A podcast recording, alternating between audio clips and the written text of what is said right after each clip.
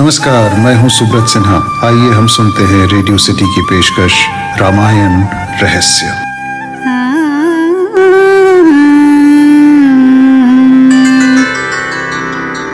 आदिराम तपोवनादिगमनम्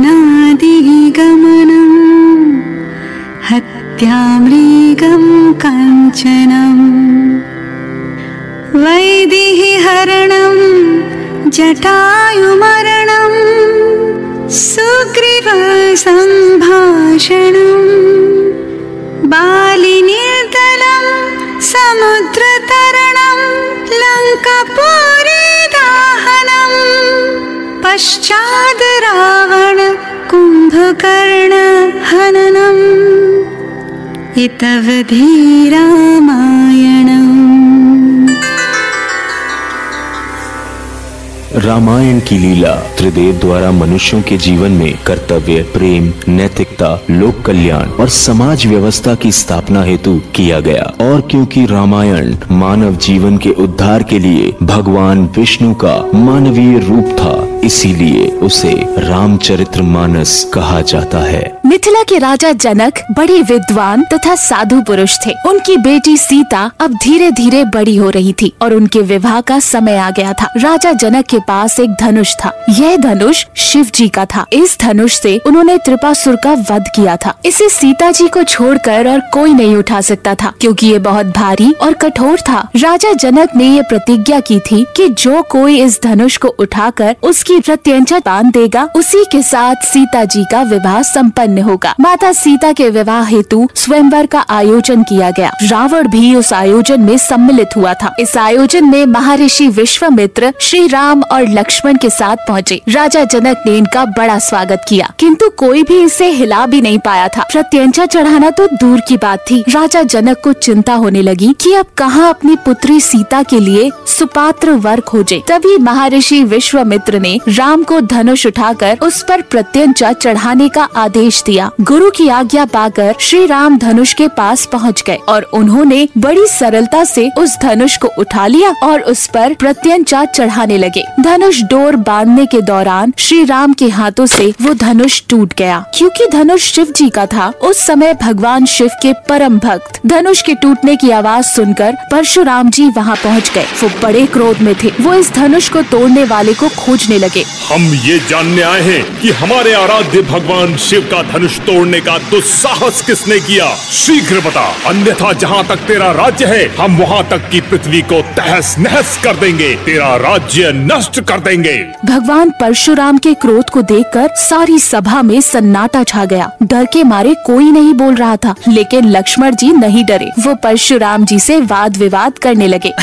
एक धनुष टूटने पर इतना क्रोध करने की क्या बात है? हमने तो बचपन में कई धनुष तोड़े उस समय तो किसी ने क्रोध नहीं किया। जिससे परशुराम जी का क्रोध और बढ़ने लगा। ए नादान होश में बात कर। विश्व भर में सम्मानित महाशिव के धनुष को बचपन के धनुरिया के समान समझता है। बस बहुत हो गया। सावधान जनक विश्वामित्र यहाँ एकत्रित राजागण और इस सारी सभा को मैं सावधान करता हूँ। जहाँ कहीं भी वो अपराधी छिपा है उसे बाहर निकाल कर खड़ा कर दिया जाए। अन्यथा मैं उसे मृत्यु दंड दूँगा। लेकिन फिर श्री राम ने बड़ी सज्जनता के साथ हाथ जोड़कर निवेदन पूर्वक भगवान परशुराम से गलती से धनुष टूट जाने की बात कही, उनसे क्षमा मांगी। प्रभु शिव के धनुष को तोड़ने का दुस्साहस तो कोई आपका दास ही कर सकता है। उसके लिए क्या आज्ञा है? आप मुझसे कहिए, आपका अपराधी मैं हूँ। मेरे ही हाथों से ये धनुष भंग हुआ है। यदि दंड देना है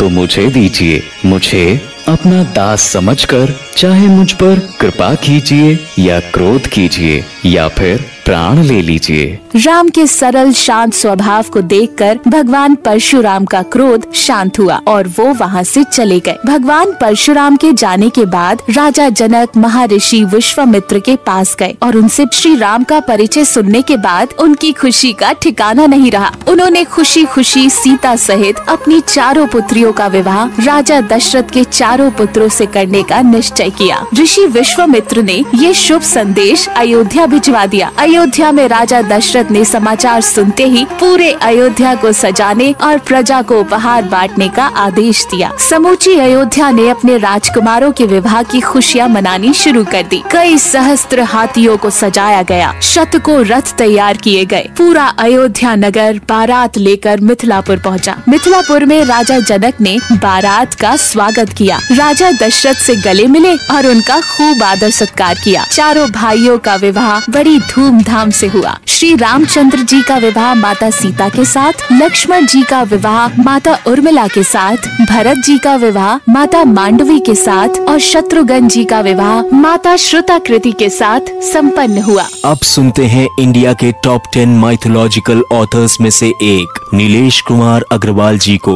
नमस्कार मेरा नाम नीलेश कुमार अग्रवाल है। जैसा कि आपने बालकांड में राम सीता विवाह को सुना इसी से जुड़ी मैं आपको कुछ और जानकारी देना चाहूँगा। जब सीता जी श्री राम को देख उनकी ओर आकर्षित हो जाती हैं, तो वह यह सोचती हैं कि अगर यह सुकुमार शिव जी के धनुष को नहीं तोड़ पाए तो मैं क्या करूँगी? तब सीता जी श्री राम को पति स्वरूप पाने के लिए माँ पार्वती की पूजा करने लगती है। माँ पार्वती उनसे प्रसन्न होकर कहती है की सीता तुम्हारी मनोकामना अवश्य पूरी होगी और जिसमें तुम्हारा मन अनुरक्त हो गया है, वही स्वभाव से सुंदर वर तुम्हें प्राप्त होगा। चंदन और मालाओं से सुशोभित शिव धनुष को एक लोहे के संदूक में रखा गया था। वह पाँच हज़ार वीर सैनिकों द्वारा खींच के लाया गया। शिव धनुष कितना भारी था, इसका अंदाज़ा आप इस बात से लगा सकते हैं कि स्वयंवर में उसे उठाने के लिए दस हज़ार राजाओं ने एक ही बार में प्रयास किया, किंतु वह सब मिलकर भी धनुष जरा सा भी ना हिला सके। विश्वामित्र जी को पता था कि रावण की नज़र उस धनुष पर है, और अगर ब्रह्मदेव की तपस्या कर उसने शिव धनुष मांग लिया तो वह सृष्टि का विनाश कर देगा। इसीलिए श्री राम ने संसार की भलाई हेतु स्वयंवर में वह धनुष तोड़ दिया। वाल्मीकि रामायण के अनुसार श्री राम द्वारा इतनी फूर्ति से यह सब हुआ कि धनुष लेते, चढ़ाते और ज़ोर से खींचते हुए कोई भी उसे नहीं देख पाया। रामायण के इस दोहे से इस बात की पुष्टि होती है। लेट, चढ़ावत, खेचत, गाड़े, काहू न लाख, देख सब उठाड़े। बालकांड के इस भाग से हमें यह शिक्षा मिलती है कि मनुष्य को किसी भी परिस्थिति में अहंकार वश किसी का भी अनादर नहीं करना चाहिए, क्योंकि अहंकार आपको शक्तिहीन और बुद्धिहीन बना देता है। होई ही सोई जो राम रची राखा।